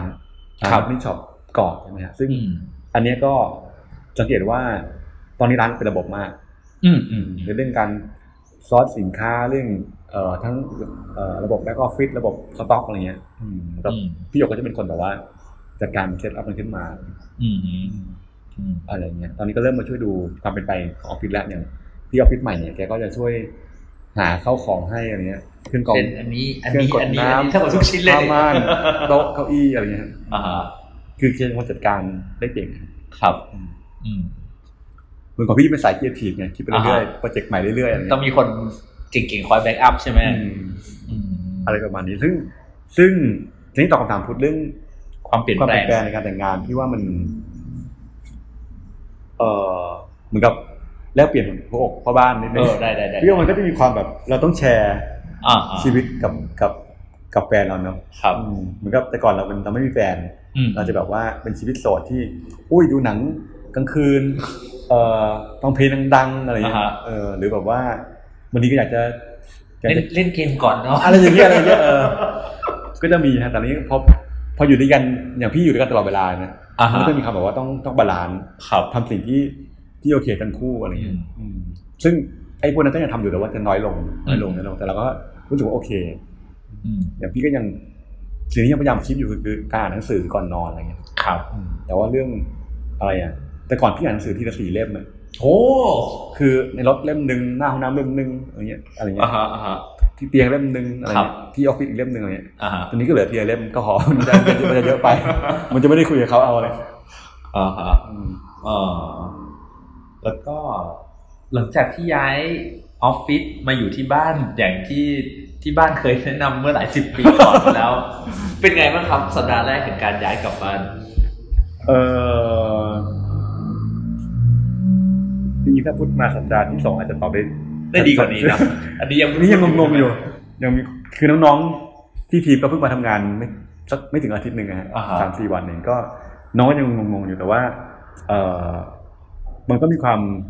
เปลี่ยนแปลงอะนะคือ โดยตัวพี่เองอ่ะ ครับ ก็ก็สบายขึ้น ครับ รู้สึกว่าเฮ้ยไม่ต้องขับรถ เข้าเมืองออกสอง เมือง ชั่วโมงอีกแล้ว อะไรอย่างเงี้ยตื่นมาปั๊บนี่อาบน้ำลงมาได้เลยอะไรเงี้ยดีมากเลย ครับ เออเอ่อมีเวลาทำอะไรมากขึ้น แต่ก็ยัง ไอ้สองชั่วโมง แต่ยังไม่มากเท่าที่เท่าที่ใจคิดเพราะว่าเราต้องจัดของอยู่ยังจัดของไม่เสร็จ ยังย้ายไม่เสร็จเราไม่เสร็จอะไรเงี้ยฮะอืม สองชั่วโมงที่เพิ่มมาต่อวันพี่บิ๊บแพลนว่าจะทำอะไรไว้บ้างอ่ะ ก็ออกกำลังกาย เฮ้ย เขียนหนังสือ โอ้ย กินข้าวเช้าอะไรเงี้ยฮะ เมื่อก่อนไม่ได้ทานข้าวเช้าเหรอ ทานแต่เร็วมากฮะ อ่าฮะ แบบกินขนมปังชิ้นหนึ่งอะไรเงี้ย โหแล้วออกกำลังกายที่จะออกกำลังกายอะไร เนี่ยเดินในบ้านเนี่ยนะมันมีที่ให้เดินได้เดินไปเดินมาครึ่งชั่วโมง อ๋อเดินรอบบ้านแล้วครึ่งชั่วโมงอะไรอย่างเงี้ยเหรออืม แล้วก็อาจจะค่อยเป็นวิ่งอะไรเงี้ยฮะ ครับ แล้วตัวครอบครัวเองแบบที่แบบมาอยู่ที่บ้านนี้แล้วเขาแบบรู้สึกยังไงกันบ้าง ตอนนี้คุณแม่พี่ไม่อยู่แล้วฮะก็เลยคุณพ่อ ครับ คุณพ่อก็ก็ยังพี่ว่ายังปรับตัวอยู่นะเพราะว่าแต่ก่อนอยู่คอนโด ตอนนี้ก็ หมายถึงคุณพ่ออยู่คอนโดเหรอ แต่เออแต่ก่อนอยู่ด้วยกันฮะตอนนี้ก่อสร้างอ่ะ อ่าฮะ แล้วก็แล้วคอนโดพอเราเลิกเช่าคอนโดแล้วมาอยู่กลับมาอยู่บ้านแล้ว ครับ แกก็ต้องมีความปรับตัวว่า เออยังไม่ชินกับบ้านนิดนึงอ่ะนอนห้องนอนใหม่อะไรเงี้ย อืม แล้วก็เออบันไดสูงหน่อยอันนี้แกก็เดินลำบากหน่อยเพราะว่าเราเผื่อ น้ำท่วม เออน้ำท่วมแล้วก็เผื่อยกพื้นหนีปลวกนิดนึงอะไรเลยฮะ ครับ แกก็ต้องก็จะบ่นๆๆหน่อยเรื่องบันได พี่ก็เดี๋ยวก็ต้องทำราวเราวจับให้แกอะไรเงี้ย อ๋อ แต่ว่าพี่ว่าโดยรวมน่าจะแฮปปี้นะเพราะทีวีใหม่ ซื้อทีวีกี่นิ้วมาอะพี่ ใหญ่กว่าเดิมเยอะครั้นี้ก็จะอ่านซับได้ชัดชัดมากขึ้น เฮ้ยผมเพิ่งซื้อทีวีใหม่มาเหมือนกันทีวีมันเหมือนเป็นอะไรที่แบบเขาเรียกว่าเป็นความเป็นครอบครัวมันเปลี่ยนไปประมาณหนึงเหมือนพี่ ยังไงนะ คือเหมือน ตอนนี้ผมมีบ้านอยู่ประจีนใช่ไหม เออเออ ผมก็ต้องกลับบ้านทุกวีคทีเนี้ย บ้านมันน่ะ เป็นห้องโล่งๆแล้วก็ห้องนอนห้องน้ำมีแค่สามห้องห้องบ้านผมอะเล็กมาก แล้วก็มันก็ไม่ได้มีอะไรกันเท่าไหร่อ่ะ อืมอืมอืม แต่วันก่อนอ่ะผมไปซื้อทีวีใหญ่เพิ่มเพราะว่าภรรยาเพิ่งซื้อ Nintendo Switch มาให้ผม ผมว่าผมอยากเล่นจอใหญ่ๆ ผมฝันเล่นมานานแต่ว่า คือผมก็เคยซื้อของแพงทีวีมาหลายอย่างพี่ อืมอืม แต่ว่าทีวีอ่ะพอไอ้วันที่ผมถือกลับบ้านอ่ะ ผมรู้สึกว่าผมแม่งค้นพบเพจพอยต์บางอย่างในชีวิตมาก อืม มีอยู่วันหนึ่งแบบผมไปยืนยืนหน้าเมกาบังหาแล้วร้องไห้ อืม แบบว่าเป็นนั่งดูทีวีแบบพี่ทำไมกูยังซื้อทีวีไม่ได้วะกูใช้ชีวิตมาผิดทางบอกโทรไปหาภรรยาครับภรรยาแบบแกเป็นอะไรของแก ผมก็เลยเออเออสงสัยต้องซื้อทีวีไว้มันเหมือนว่าตอนเด็กๆอะผมอยากได้ทีวี เออเออ เวลาผมแบบไปที่ต่างๆอะทีผมก็จะไปซื้อสลากกระปะพึกอะแล้วผมจะฝันว่าผมจะใส่ในทีวีแล้วผมก็ไม่เคยได้มันเลยพี่ เดี๋ยวเดี๋ยว 30 แต่ก่อน ปี คุณไม่เคยมีทีวีเลยเหรอ มีแต่ว่าแบบมันก็เป็นทีวีจอเล็กๆ แล้วก็แบบ อ่าฮะ เหมือนต้องมีอยู่เครื่องเดียวสองเครื่องต้องแย่งครอบครัวดูอะไรเงี้ย อ่าอ่าอ่า อืม ผมจะไปดูของผมก็ไม่ได้พ่อจะดูอันนี้อะไรเงี้ย ก็เลยรู้สึกว่าอยากมีทีวีตั้งแต่เด็ก ม เออแล้วพอตอนซื้อทีวีได้ก็บอกว่าไอ้เนี้ยมิชชั่นคอมพลีทในชีวิต แล้วก็ลืมไปนานมากว่าแบบมีเรื่องนี้อยู่ในใจครับแล้วก็ผมเพิ่งรู้ทีวีมันถูกมากพี่ โอเคมันถูก คือแบบผมซื้อมา แล้วแบบเฮ้ยเงินเหลือ ซื้อเครื่องไหมซื้อไปซื้อไปให้พ่อตาแม่ยาย เออ แล้วก็เลยซื้อมาสองเครื่องให้พ่อตาแม่ยายอีกเครื่องหนึ่งอะไรเงี้ยโคตรตลกตัวเองพี่เออเนี่ยเล่าไปยาวเลย เรื่องทีวี เออแต่มันเป็นมันส่วนหนึ่งอย่างที่ฟุตบอลคือมันเป็นมันมีความเป็นอะไรวะเป็นศูนย์รวมครอบครัวเหมือนกันนะ อ่าฮะ มันมีแบบว่าอย่างเอ่อพี่รู้สึกว่าทีมที่พ่อพี่ต้องการคือให้นั่งดูทีวีกับแก อ๋อ เออแค่นั้นเลยครับคือจริงๆเราไม่ได้อยากดูหนังที่จะดูนะแกจะดูหนังบู๊อะไรอย่างเงี้ย อ่าฮะ เออซึ่งเราก็ไม่ได้อยากดูมากเลย แต่ว่า อ่า บางทีการเลือกหนังด้วยกันแล้วก็แล้วก็ดูกับแกนั่งกันเงียบๆเนี่ยแกก็โอเคแล้ว ครับ หรือว่าการที่เราไม่อยู่บ้านแล้วมีทีวีที่แกดูเนี่ยแกก็ โอเคแล้ว คือดูช่องโมโนอะไรอย่างเงี้ยไป อ๋อเออแต่ว่าจริงๆแล้วมันเหมือนว่า คนรุ่นผมหรือรุ่นพี่อ่ะทีวีมันมันมินนิ่งมันคืออย่างนั้นจริงๆนะพี่ อืม หมายถึงว่ามินนิ่งของทีวีมันคือการให้คนในครอบครัวมารวมตัวกันอ่ะ ซึ่งเมื่อวานผมเมื่อวานผมไปเจอพี่ชายผมพี่ชายผมตอนนี้เขาเป็นแบบ เป็นเขาเรียกอะไรนะเป็นเป็นคนดูแลโรงเรียน อืม อ่า แล้วก็คือเป็นโรงเรียนแบบนอนรวมอะครับ อืม ตอนนี้เขาก็แบบทุกคนก็มีหน้าจอของตัวเองอ่ะ อืมอืม เขาก็แบบ อืม ใช่เขาก็ทำไงดีวะอะไรเงี้ย อ๋อ เขาก็เลยแบบเออเนี่ย เข้าใจ เดี๋ยวจะไปซื้อทีวีห้าเครื่อง ม แล้วให้อย่างน้อยให้เด็กอ่ะมันมานั่งรวมตัวกันดูทีวีก็ยังดีกว่าดูแต่จอของตัวเองอะไรเงี้ย เอ เอ อ อ อย่างนี้เป็นอย่างงี้เนาะ ใช่ใช่ ทุกคนแบบดูมีเขาที่เขาเด็ดเด็ดไปกับ ตัวเอง เลือกดูได้แต่เมื่อไหร่ก็ได้ ใช่ เลือกอะไรก็ได้ ก็เลยเนี่ย ไม่รู้ว่าคืนเมื่อคืนน่าจะไปซื้อของทีวีห้าสิบห้านิ้วห้าเค รื่องไปติดในโรงเรียน แค่แต่เขาเจอมันเปลี่ยนอย่างนั้นเลยพี่ เออนั่นแหละครับ ไม่รู้เหมือนกันนะอ๋อนั่นแหละครับพี่ แล้วนอกเรื่องครับพี่ไปตรวจจุลนิพนธ์ข ครั อบ งของไอทีทีถิปกรณ์ โอ้คณะนี้แล้วเหรอ แล้วแล้วแบบ เออทุกคนต้องทำต้องทำสารคดี ครับ เอออะไรเงี้ย แล้วเขาเป็นคณะที่ที่เรียนเรื่องภาคทีวีนะครับ ครับ อืมแล้วก็พี่ก็ค้นพบว่าเด็กที่เรียนภาคทีวีเดี๋ยวนี้ก็ไม่ค่อยได้ดูทีวี อ้าวเหรอ เออแต่ดูเด็ดฟลิก อ้าว เวลาเขาทำสารคดีถามว่าจะไปลงที่ไหน ก็บอ เขา ก ไปลงเน็ตฟลิก ใช่อะไรเงี้ยซึ่งเด็กรุ่นนี้น่าจะดูทีวีกัน น้อย น้อยมากอะนะ ใช่ อืมคือดูในดูในจอ ผมว่าจริง แล้วแบบมันเหมือน มันเหมือนตอนเนี้ยคนสองรุ่นนะพี่ อืม มันมันแคชกันด้วยเรื่อง Data Data ที่ได้มาคนละซอสอ่ะ ใช่ใช่ใช่ อืม แต่ มันก็เลยแบบ ใช่ ว่า เลยอ่ะเนี่ยจริงแท้ ก็เลยแบบว่า เอออาจจะต้องค่อยๆ แก้ปัญหาเรื่องระหว่างคนสองรุ่นด้วยซอสที่ต่างกันเอาไม่เป็นไรค่อยว่ากัน นี่เราเปิดอีพิโซดอีก เรื่องใหญ่ นั่นแหละครับ พี่วิปมีอะไรอยากฝากถึงแฟนๆ พี่วิปตั้งแต่สมัยวงสาทรจนมาถึง จะมีไหม Happening เอ้ยแฮมเบอร์เกอร์จนมาถึง Happening ไหม เออ รวมถึงในร้าน Happening Shop อะไรอย่างงี้ด้วยนะหรือมีอะไรจะขายไหม โอเค เอารวบๆกันนะฮะ คือ อยากพูดถึงสิ่งที่ happening ทำอยู่ตอนเนี้ยครับ ครับ เหมือนกับเอ่อจากที่เล่ามาเนี่ยต้นวันเราโตมายังไง ค้นหาตัวเองยังไงเนี่ย ครับ นะ พี่ แล้วก็ทำ happening เพราะว่าอยากทำสื่อศิลปะอะไรเงี้ยครับมันก็เมื่อสักสองปีก่อนที่ทบทวนคุยกับในทีมเนี่ยว่าเออเหมือนกับตั้งแบรนดิ้ง happening อะว่ามันคืออะไรทำไปเพื่ออะไรอะไรเงี้ย ครับ ก็จริงๆเรารู้แต่แรกว่าทำเพื่อสิ่งนี้แต่เราไม่เคยคุยกันจริงจัง นี่คือมานั่งสกัด DNA กัน ใช่ มันคือเพราะว่าเราเราเราเป็นเราเป็นสื่อที่อยากพูดเรื่องศิลปะเพราะว่าเราเชื่อว่าศิลปะมันสำคัญ ครับ แต่ไม่ใช่แบบว่าสำคัญแบบต้องยอมรับว่าเป็นหิ้งนะมันสำคัญแบบกับชีวิตประจำวันอ่ะ อืม อืมสำคัญแบบ คุณไม่ได้ไม่ต้องเข้าแกลเลอรี่ก็ได้อะแต่ว่า ครับ แต่มันอยู่ในชีวิตคุณได้นะศิลปะมันทำให้ชีวิตคุณดีขึ้น อืม อืมเลือกการที่คุณจะเลือกอะไรบางอย่างให้ตัวเองเลือกดินสอสักแท่งหนึ่งแล้วคุณมีเอ่อไอเดียว่า เลือกเลือกแบรนด์นี้เพราะมัน